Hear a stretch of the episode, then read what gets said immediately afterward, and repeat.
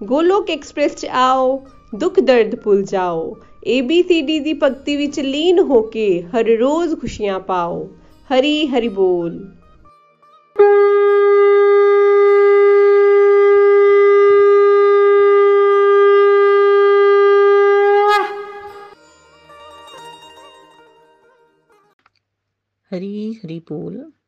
ਹਰੇ ਕ੍ਰਿਸ਼ਨਾ ਹਰੇ ਕ੍ਰਿਸ਼ਨਾ ਕ੍ਰਿਸ਼ਨਾ ਕ੍ਰਿਸ਼ਨਾ ਹਰੇ ਹਰੇ ਹਰੇ ਰਾਮ ਹਰੇ ਰਾਮ ਰਾਮ ਰਾਮ ਹਰੇ ਹਰੇ ਮੈਂ ਨਿਧੀ ਵੈਦ ਚੰਬਾ ਹਿਮਾਚਲ ਪ੍ਰਦੇਸ਼ ਤੋਂ ਅੱਜਕੱਲ ਹైదరాబాద్ ਵਿੱਚ ਹਾਂ ਤੇ ਅੱਜ ਤੁਹਾਡੇ ਸਾਰਿਆਂ ਦੇ ਨਾਲ ਆਪਣੀ ਸਪਿਰਚੁਅਲ ਜਰਨੀ ਸ਼ੇਅਰ ਕਰਨਾ ਚਾਹੁੰਦੀ ਹਾਂ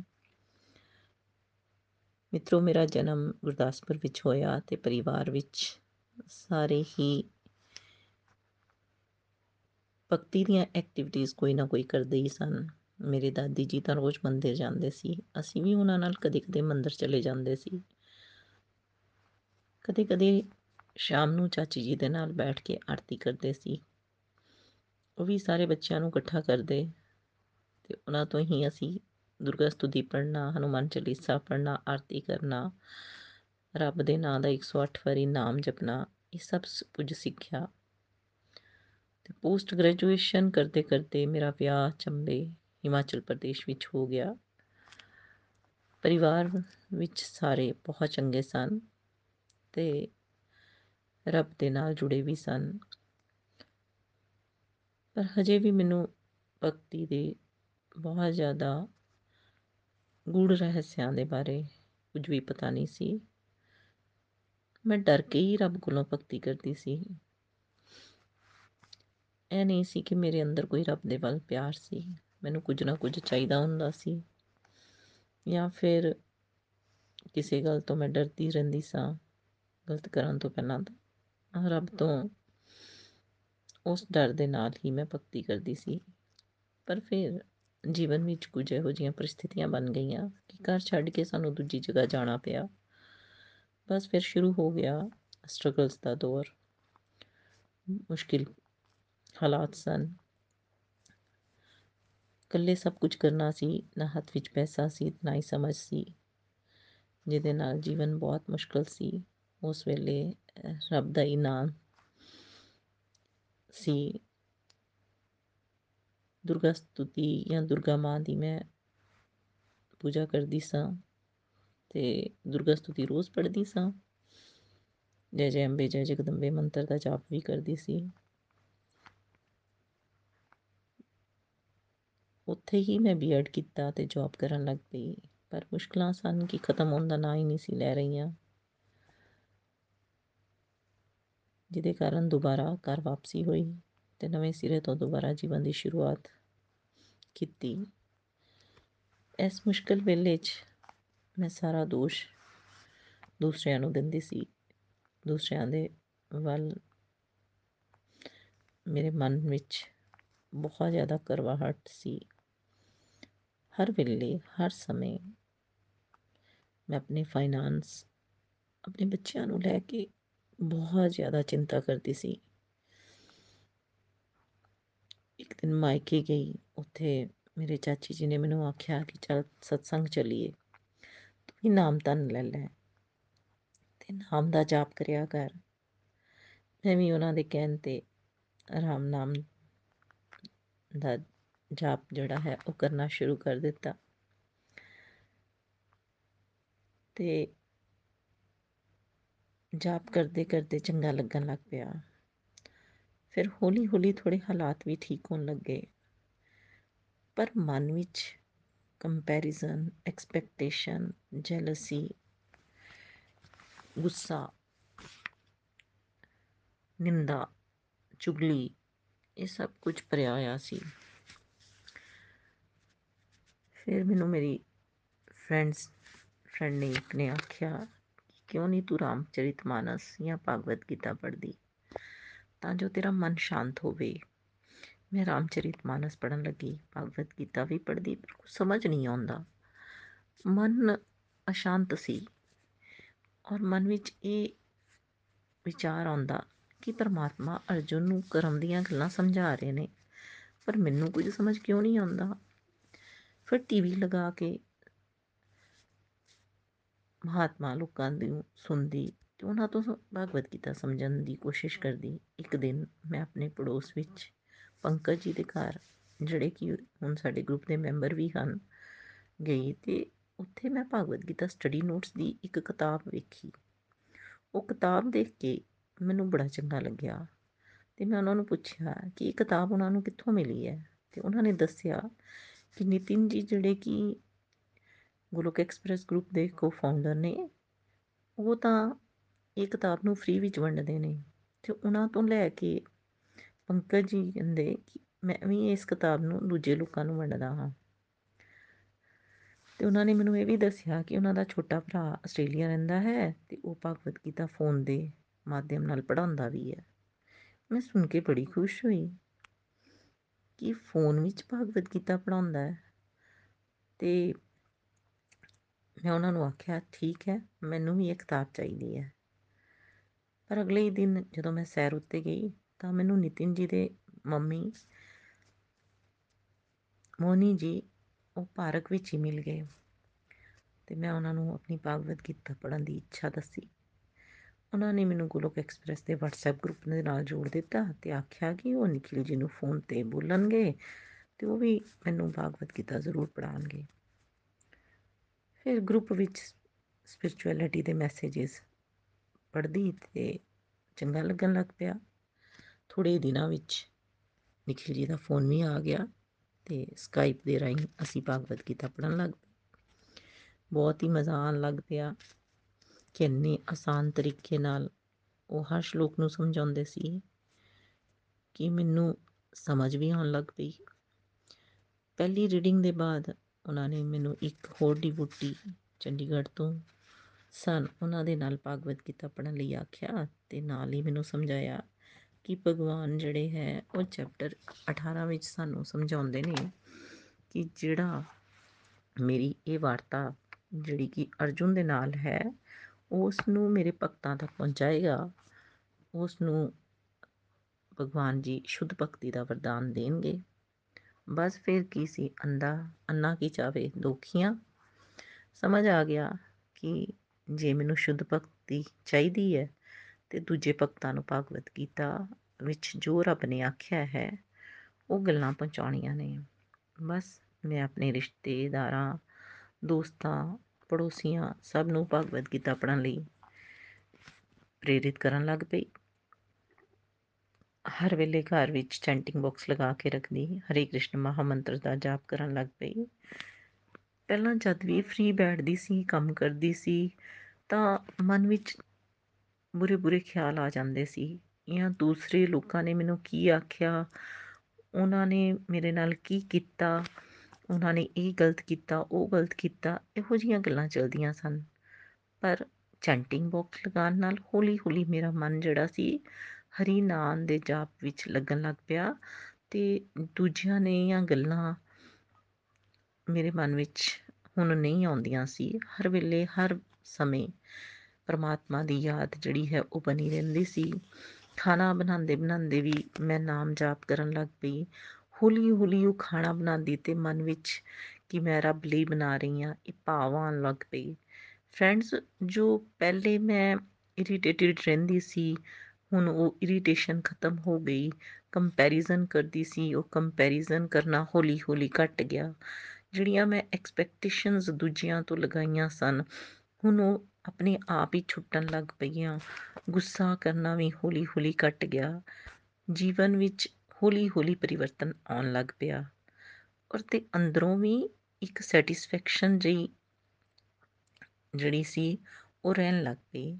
ਤੇ ਜਿਹੜਾ ਮਨ ਹਰ ਵੇਲੇ, ਹਰ ਸਮੇਂ ਅਸ਼ਾਂਤ ਰਹਿੰਦਾ ਸੀ, ਉਹ ਸ਼ਾਂਤ ਹੋਣ ਲੱਗ ਪਿਆ। ਨikhil ਜੀ ਦੇ ਦੁਆਰਾ ਭਗਵਦ ਗੀਤਾ ਸਮਝਣ ਤੋਂ ਬਾਅਦ ਜਦੋਂ ਮੈਂ ਇਸ ਦੀ ਲਰਨਿੰਗਸ ਨੂੰ ਆਪਣੇ ਜੀਵਨ ਵਿੱਚ ਉਤਾਰਿਆ ਜਾਂ ਉਤਾਰਨਾ ਸ਼ੁਰੂ ਕੀਤਾ, ਤਾਂ ਫਿਰ ਮੇਰੀਆਂ ਗੱਲਾਂ ਮੇਰੇ ਦੋਸਤ, ਮੇਰੇ ਰਿਸ਼ਤੇਦਾਰ ਸੁਣਨ ਵੀ ਲੱਗ ਪਏ। ਤੇ ਮੈਂ ਨਿਖਿਲ ਜੀ ਦੇ ਕਹਿਣ ਦੇ ਨਾਲ ਹੀ ਦੁਪਹਿਰੀ 12 ਵਜੇ ਆਪਣੇ ਕੁਝ ਦੋਸਤਾਂ ਤੇ ਆਪਣੀ ਰਿਸ਼ਤੇਦਾਰਾਂ ਨੂੰ ਭਾਗਵਤ ਗੀਤਾ ਪੜ੍ਹਾਉਣਾ ਸ਼ੁਰੂ ਕਰ ਦਿੱਤਾ। ਪੜ੍ਹਾਉਣ ਨਾਲ ਮੇਰੀ ਅੰਡਰਸਟੈਂਡਿੰਗ ਹੋਰ ਵੀ ਗਹਿਰੀ ਹੋਣੀ ਸ਼ੁਰੂ ਹੋ ਗਈ। ਪਰ ਉਸੇ ਦੌਰਾਨ ਹੀ ਮੇਰੇ ਜੀਵਨ ਵਿੱਚ ਇੱਕ ਬਹੁਤ ਹੀ ਵੱਡਾ ਦੁੱਖ ਦਾ ਪਹਾੜ ਟੁੱਟ ਪਿਆ। ਜਦੋਂ ਕਿ ਮੇਰਾ ਬੇਟਾ, ਜਿਹੜਾ ਕਿ 23 ਸਾਲ ਦਾ ਪੁਨੇ ਵਿੱਚ ਆਈਟੀ ਕੰਪਨੀ ਵਿੱਚ ਜੌਬ ਕਰਦਾ ਸੀ, ਉਹ ਮੈਨੂੰ ਛੱਡ ਕੇ ਚਲਾ ਗਿਆ। ਉਹ ਸਮਾਂ ਮੇਰੇ ਲਈ ਬੜਾ ਹੀ ਪੀੜਾਦਾਇਕ ਸੀ। ਪਰ ਭਾਗਵਤ ਗੀਤਾ ਨੂੰ ਪੜ੍ਹਿਆ ਸੀ, ਆਤਮਾ ਦਾ ਗਿਆਨ ਵੀ ਮਿਲਿਆ ਸੀ ਤੇ ਸਮਝਿਆ ਵੀ ਸੀ ਕਿ ਸਾਡੇ ਹੀ ਪੂਰਵ ਜਨਮਾਂ ਵਿੱਚ ਕੀਤੇ ਹੋਏ ਬੁਰੇ ਕਰਮਾਂ ਦਾ ਪਰਿਣਾਮ ਸਾਨੂੰ ਇਸ ਜਨਮ 'ਚ ਮਿਲਦਾ ਹੈ। ਗੋਲੋਕ ਐਕਸਪ੍ਰੈਸ ਦੇ ਸਾਰੇ ਡਿਵੋਟੀਜ਼ ਨੇ ਉਸ ਵੇਲੇ ਮੇਰਾ ਬਹੁਤ ਸਾਥ ਦਿੱਤਾ ਤੇ ਸਪੈਸ਼ਲੀ ਕੋ-ਫਾਊਂਡਰ ਨਿਤਿਨ ਜੀ ਦੇ ਵਾਈਫ ਪ੍ਰੀਤੀ ਜੀ। 13 ਦਿਨਾਂ ਤੋਂ ਬਾਅਦ ਰੋਜ਼ ਹੀ ਮੇਰੇ ਘਰ ਆਉਂਦੇ ਤੇ ਮੇਰੇ ਨਾਲ ਮਿਲ ਕੇ ਭਾਗਵਤ, ਸ਼੍ਰੀਮਦ ਭਾਗਵਤ ਮਹਾਪੁਰਾਨ ਪੜ੍ਹਦੇ। ਸ਼੍ਰੀਮਦ ਭਾਗਵਤ ਮਹਾਪੁਰਾਨ ਜਦੋਂ ਤੱਕ ਉਹ ਪੜ੍ਹਦੇ ਮੇਰੇ ਨਾਲ, ਉਸ ਵੇਲੇ ਤੱਕ ਤਾਂ ਮੈਂ ਆਪਣੇ ਬੱਚੇ, ਮਤਲਬ ਉਸ ਵੇਲੇ ਤੱਕ ਤਾਂ ਮੈਂ ਸ਼ਾਂਤ ਹੋ ਜਾਂਦੀ। ਤਾਂ ਇਹ ਗੋਲੋਕ ਐਕਸਪ੍ਰੈਸ ਗਰੁੱਪ ਦਾ ਸਾਥ ਹੀ ਸੀ ਕਿ ਮੈਂ ਐਡੇ ਵੱਡੇ ਦੁੱਖ ਤੋਂ ਬਾਹਰ ਆਈ ਤੇ ਮੇਰੇ ਲਈ ਪਰਮਾਤਮਾ ਦੀ ਸਾਖਸ਼ਾਤ ਕਿਰਪਾ ਦੇ ਦਰਸ਼ਨ ਵੀ ਸਨ। ਕਿਉਂਕਿ ਰੱਬ ਨੂੰ ਤੇ ਪਤਾ ਸੀ ਕਿ ਬਹੁਤ ਵੱਡਾ ਦੁੱਖ ਮੇਰੇ ਜੀਵਨ ਵਿੱਚ ਆਉਣ ਵਾਲਾ ਹੈ। ਸ਼ਾਇਦ ਉਸ ਦੇ ਆਉਣ ਤੋਂ ਪਹਿਲਾਂ ਹੀ ਉਹਨਾਂ ਨੇ ਮੈਨੂੰ ਗੋਲੋਕ ਐਕਸਪ੍ਰੈਸ ਗਰੁੱਪ ਦੇ ਮਾਧਿਅਮ ਨਾਲ ਭਾਗਵਤ ਗੀਤਾ ਦਾ ਗਿਆਨ ਦਿੱਤਾ। ਨਹੀਂ ਤਾਂ ਇੰਨੇ ਕਸ਼ਟਾਂ ਤੋਂ ਬਾਅਦ ਇਹ ਐਡਾ ਵੱਡਾ ਦੁੱਖ ਮੈਨੂੰ ਸ਼ਾਇਦ ਦੁਬਾਰਾ ਖੜੇ ਹੋਣ ਯੋਗ ਵੀ ਨਹੀਂ ਛੱਡਦਾ। ਇਹ ਦੁੱਖ ਮੈਨੂੰ ਅੰਦਰ ਤੱਕ ਤੋੜ ਕੇ ਡਿਪਰੈਸ਼ਨ ਵੱਲ ਲੈ ਗਿਆ ਲੈ ਕੇ ਜਾ ਸਕਦਾ ਸੀ। ਪਰ ਨikhil ਜੀ ਨਿਤਿਨ ਜੀ, ਪ੍ਰੀਤੀ ਜੀ ਦੀ ਗਾਈਡੈਂਸ ਨੇ ਮੈਨੂੰ ਬਲ ਦਿੱਤਾ। ਮੈਂ ਦੁਬਾਰਾ ਪਰਮਾਤਮਾ ਦੀ ਭਗਤੀ ਦੇ ਰਸਤੇ ਤੇ ਵਧਣ ਲੱਗ ਪਈ। ਇਹ ਗੋਲੋਕ ਐਕਸਪ੍ਰੈਸ ਗਰੁੱਪ ਦੀ ਬਹੁਤ ਵੱਡੀ ਵਿਸ਼ੇਸ਼ਤਾ ਹੈ ਕਿ ਆਪਣੇ ਨਾਲ ਜੁੜੇ ਹੋਏ ਭਗਤਾਂ ਦਾ ਪੂਰਾ ਸਾਥ ਦਿੰਦੇ ਨੇ, ਤਾਂ ਜੋ ਉਹ ਦੁਬਾਰਾ ਮੋਹ ਵਿੱਚ ਆ ਕੇ, ਮਾਇਆ ਦੇ ਸਮੁੰਦਰ ਵਿੱਚ ਦੁਬਾਰਾ ਨਾ ਡਿੱਗ ਪੈਣ। ਸਾਰੇ ਭਗਤ ਇੱਕ ਦੂਜੇ ਨੂੰ ਪਰਮਾਤਮਾ ਦੇ ਵੱਲ ਵਧਣ ਲਈ ਪ੍ਰੇਰਿਤ ਕਰਦੇ ਹਨ। ਦੂਜਾ ਗੋਲੋਕ ਐਕਸਪ੍ਰੈਸ ਗਰੁੱਪ ਦੇ ਦੁਆਰਾ ਅਸੀਂ ਘਰ ਬੈਠੇ ਭਾਗਵਤ ਗੀਤਾ ਇੰਟਰਨੈਟ ਦੇ ਮਾਧਿਅਮ ਨਾਲ ਪੜ੍ਹਦੇ ਹਾਂ, ਸਮਝਦੇ ਹਾਂ, ਜਿਹਦੇ ਕਾਰਨ ਫਿਜ਼ੀਕਲ ਸਤਸੰਗ ਵਿੱਚ ਆਉਣ ਤੇ ਜਾਣ ਵਾਸਤੇ ਜਿਹੜਾ ਸਮਾਂ ਵਿਅਰਥ ਜਾਂਦਾ ਹੈ, ਉਹ ਵੀ ਨਹੀਂ ਸਾਨੂੰ ਗਵਾਉਣਾ ਪੈਂਦਾ।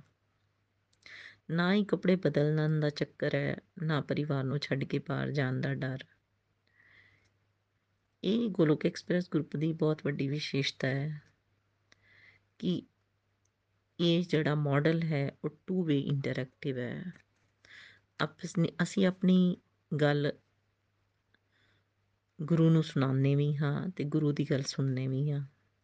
ਫਿਰ ਆਪਣੀ ਅੰਡਰਸਟੈਂਡਿੰਗ ਉਹਨਾਂ ਨਾਲ ਸ਼ੇਅਰ ਵੀ ਕਰਦੇ ਹਾਂ।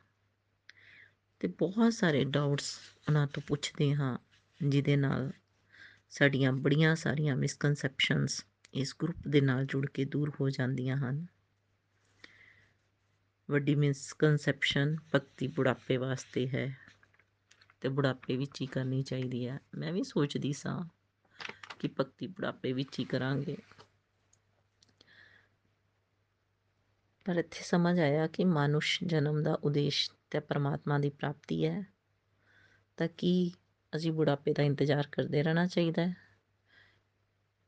ਹਨਾ, ਜਦ ਕਿ ਸਾਨੂੰ ਪਤਾ ਹੀ ਨਹੀਂ ਕਿ ਸਾਡੀ ਉਮਰ ਕਿੰਨੀ ਹੈ। ਇਸ ਲਈ ਜਿੰਨੀ ਜਲਦੀ ਹੋ ਸਕੇ ਪਰਮਾਤਮਾ ਦੀ ਭਗਤੀ ਵਿੱਚ ਖੁਦ ਨੂੰ ਲਗਾਉਣਾ ਹੈ। ਭਗਤੀ ਦਾ ਅਰਥ ਪਹਿਲਾਂ ਕੇਵਲ ਕਰਮਕਾਂਡ ਹੀ ਸਮਝਦੇ ਸਾਂ, ਪਰ ਇੱਥੇ ਸਮਝਿਆ ਕਿ ਭਗਤੀ ਦਾ ਮਤਲਬ ਹੈ ਪਰਮਾਤਮਾ ਦੇ ਨਾਲ ਪ੍ਰੀਤੀ ਨੂੰ ਲਗਾਉਣਾ।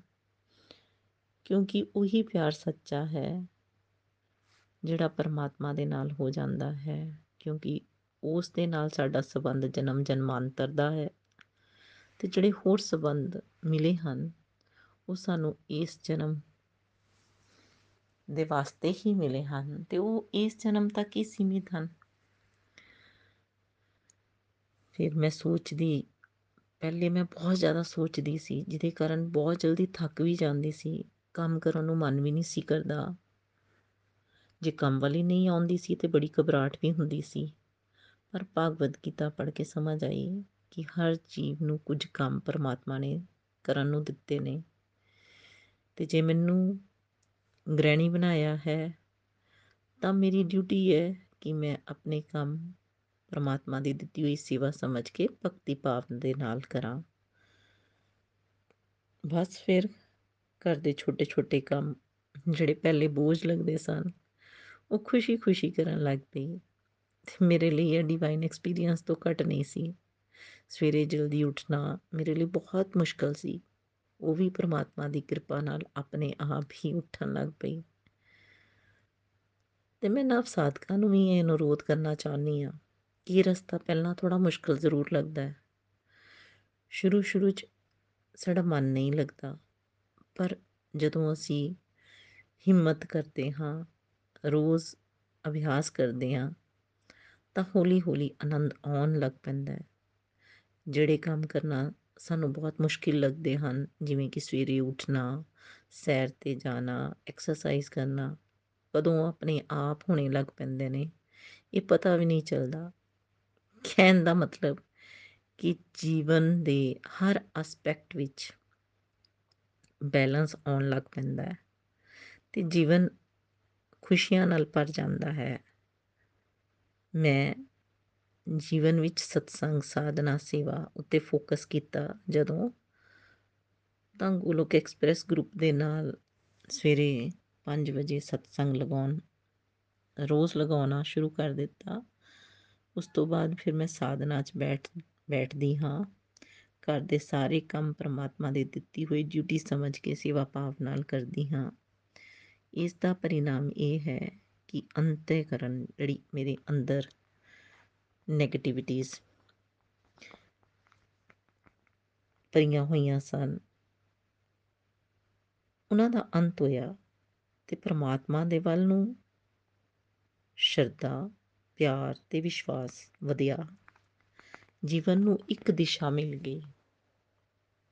ਸਮਝ ਆਇਆ ਕਿ ਮਨੁੱਖ ਜਨਮ ਦਾ ਉਦੇਸ਼ ਪਰਮਾਤਮਾ ਦੀ ਪ੍ਰਾਪਤੀ ਹੈ ਤੇ ਸਾਨੂੰ ਆਪਣਾ ਹਰ ਕੰਮ ਕਰਦੇ ਹੋਏ ਪਰਮਾਤਮਾ ਨੂੰ ਨਹੀਂ ਭੁੱਲਣਾ ਚਾਹੀਦਾ।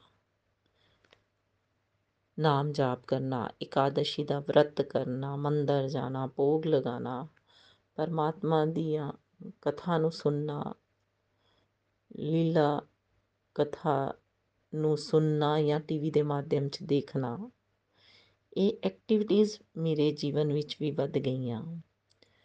ਉਹਦੇ ਪਰਿਣਾਮ ਸਵਰੂਪ ਅੱਜ ਬਹੁਤ ਸਾਰੇ ਲੋਕਾਂ ਨੂੰ ਪਰਮਾਤਮਾ ਦੀ ਸੇਵਾ ਵਿੱਚ ਲਗਾਉਣ ਲਈ ਪ੍ਰੇਰਿਤ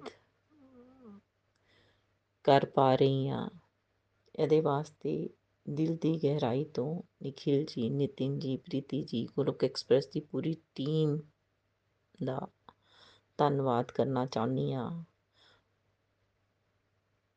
ਬਹੁਤ ਬਹੁਤ ਆਭਾਰ ਅੰਤ ਵਿੱਚ ਇਹੀ ਕਹਿਣਾ ਚਾਹੁੰਦੀ ਹਾਂ ਕਿ ਬਿਜ਼ੀ ਥਰੂ ਦਾ ਬਾਡੀ ਤੇ ਫ੍ਰੀ ਐਜ਼ ਆ ਸੋਲ ਸਰੀਰ ਤੋਂ ਰਹੀਏ ਵਿਅਸਤ ਤੇ ਆਤਮਾ ਤੋਂ ਰਹੀਏ ਮਸਤ ਹਰੀ ਨਾਮ ਜਪਦੇ ਹੋਏ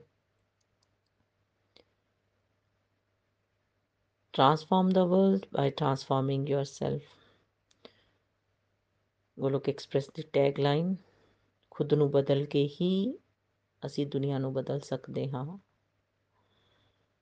ਇਸ ਵਾਸਤੇ ਗੋਲੋਕ ਐਕਸਪ੍ਰੈਸ ਗਰੁੱਪ ਵਿੱਚ ਸਾਨੂੰ ਇਹ ਸਿਖਾਇਆ ਜਾਂਦਾ ਹੈ ਕਿ ਪਹਿਲਾਂ ਸਾਨੂੰ ਆਪਣੇ ਉੱਪਰ ਫੋਕਸ ਕਰਨਾ ਹੈ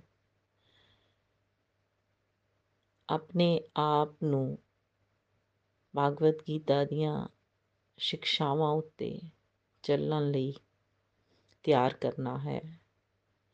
ਤਾਂ ਹੀ ਲੋਕ ਸਾਨੂੰ ਵੇਖ ਕੇ ਪ੍ਰੇਰਿਤ ਹੋਣਗੇ ਤੇ ਉਹ ਵੀ ਇਸ ਰਸਤੇ ਤੇ ਚੱਲਣ ਵਾਸਤੇ ਤਿਆਰ ਹੋਣਗੇ।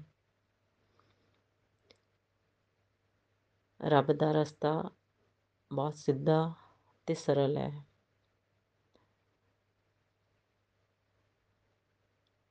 ਪਰ ਸਾਨੂੰ ਉਹ ਮੁਸ਼ਕਿਲ ਲੱਗਦਾ ਹੈ ਕਿਉਂਕਿ ਅਸੀਂ ਆਪਣੇ ਆਪ ਨੂੰ ਬਹੁਤ ਜਨਮਾਂ ਤੋਂ ਦੁਨੀਆਦਾਰੀ ਵਿੱਚ ਹੀ ਪਟਕਾਇਆ ਹੋਇਆ ਹੈ। ਮਟੀਰੀਅਲ ਵਰਲਡ ਵਿੱਚ ਅਸੀਂ ਆਪਣੇ ਆਪ ਨੂੰ ਲਗਾ ਛੱਡਨੇ ਹਾਂ। ਮਟੀਰੀਅਲ ਚੀਜ਼ਾਂ ਨੂੰ ਪਾਣਾ ਤੇ ਉਹਨਾਂ ਵਿੱਚ ਹੀ ਆਪਣੀ ਖੁਸ਼ੀ ਲੱਭਦੇ ਹਾਂ। ਇਹ ਭੁੱਲ ਗਏ ਹਾਂ ਕਿ ਖੁਸ਼ੀ ਦਾ ਸਾਗਰ ਉਹ ਪਰਮਾਤਮਾ ਹੈ। ਜਦ ਤੱਕ ਉਸ ਖੁਸ਼ੀ ਦੇ ਸਾਗਰ ਨਾਲ, ਉਸ ਆਨੰਦ ਦੇ ਸਾਗਰ ਨਾਲ ਅਸੀਂ ਨਹੀਂ ਜੁੜਦੇ, ਤਦ ਤੱਕ ਜੀਵਨ ਵਿੱਚ ਆਨੰਦ ਨਹੀਂ ਆ ਸਕਦਾ। ਇਸ ਲਈ ਮੈਂ ਤੁਹਾਡੇ ਸਾਰਿਆਂ ਨੂੰ ਇਹ ਪ੍ਰਾਰਥਨਾ ਕਰਨਾ ਚਾਹੁੰਦੀ ਹਾਂ ਕਿ ਅਸੀਂ ਜਿਸ ਵੀ ਬਿਲੀਫ ਨੂੰ ਮੰਨਨੇ ਹਾਂ, ਸਾਨੂੰ ਉਸ ਦੇ ਦਿਖਾਏ ਰਸਤੇ ਉੱਤੇ, ਉਸ ਪੰਥ ਦੇ ਦਿਖਾਏ ਹੋਏ ਰਸਤੇ ਉੱਤੇ ਚੱਲਣਾ ਚਾਹੀਦਾ ਹੈ, ਕਿਉਂਕਿ ਹਰ ਪੰਥ ਸਾਨੂੰ ਰੱਬ ਵੱਲ ਜਾਣ ਲਈ ਹੀ ਪ੍ਰੇਰਿਤ ਕਰਦਾ ਹੈ, ਹਰ ਧਰਮ, ਹਰ ਪੰਥ। ਸਾਨੂੰ ਉਸ ਪਰਮਾਤਮਾ ਨਾਲ ਜੁੜਨ ਲਈ ਪ੍ਰੇਰਿਤ ਕਰਦਾ ਹੈ। ਤੇ ਆਓ ਅਸੀਂ ਵੀ ਆਪਣੇ ਜੀਵਨ ਨੂੰ ਪਰਮਾਤਮਾ ਨਾਲ ਜੋੜੀਏ। ਉਸ ਦੀ ਮਹਿਮਾ ਦਾ ਗੁਣਗਾਨ ਕਰੀਏ ਤੇ ਜੀਵਨ ਵਿੱਚ ਉਸ ਖੁਸ਼ੀ ਨੂੰ, ਉਸ ਆਨੰਦ ਨੂੰ ਮਹਿਸੂਸ ਕਰੀਏ ਜਿਹਦੀ ਖੋਜ ਅਸੀਂ ਦੁਨੀਆ ਵਿੱਚ ਕਰਦੇ ਹਾਂ। ਅੰਤ ਵਿੱਚ ਇਹੀ ਕਹਿਣਾ ਚਾਹੁੰਦੀ ਆ ਨਾ ਸ਼ਸਤਰ ਨਾਲ, ਨਾ ਸ਼ਾਸਤਰ ਨਾਲ, ਨਾ ਧਨ ਨਾਲ ਤੇ ਨਾ ਹੀ ਕਿਸੇ ਯੁਕਤੀ ਨਾਲ। हे ਪ੍ਰਭੂ ਜੀ, ਮੇਰਾ ਤੇ ਜੀਵਨ ਨਿਰਭਰ ਹੈ ਸਿਰਫ ਤੇ ਸਿਰਫ ਤੁਹਾਡੀ ਕਿਰਪਾ, ਸ਼ਕਤੀ ਨਾਲ। ਹਰੀ ਹਰੀ ਬੋਲ। ਹਰੇ ਕ੍ਰਿਸ਼ਨਾ ਹਰੇ ਕ੍ਰਿਸ਼ਨਾ ਕ੍ਰਿਸ਼ਨਾ ਕ੍ਰਿਸ਼ਨਾ, ਹਰੇ ਹਰੇ। ਹਰੇ ਰਾਮ ਹਰੇ ਰਾਮ ਰਾਮ ਰਾਮ, ਹਰੇ ਹਰੇ। ਗੋਲੋਕ ਐਕਸਪ੍ਰੈਸ ਦੇ ਨਾਲ ਜੁੜਨ ਲਈ ਤੁਸੀਂ ਸਾਡੇ ਈਮੇਲ ਐਡਰੈਸ info@golokexpress.org ਦੇ ਰਾਹੀਂ ਸੰਪਰਕ ਕਰ ਸਕਦੇ ਹੋ ਜਾਂ ਸਾਡੇ WhatsApp ਜਾਂ ਟੈਲੀਗ੍ਰਾਮ ਨੰਬਰ 7018026821 ਨਾਲ ਵੀ ਜੁੜ ਸਕਦੇ ਹੋ। ਤੁਸੀਂ ਸਾਡੇ ਨਾਲ ਫੇਸਬੁੱਕ ਪੇਜ ਜਾਂ YouTube ਚੈਨਲ ਦੇ ਰਾਹੀਂ ਵੀ ਜੁੜ ਸਕਦੇ ਹੋ। ਹਰੀ ਹਰੀ ਬੋਲ।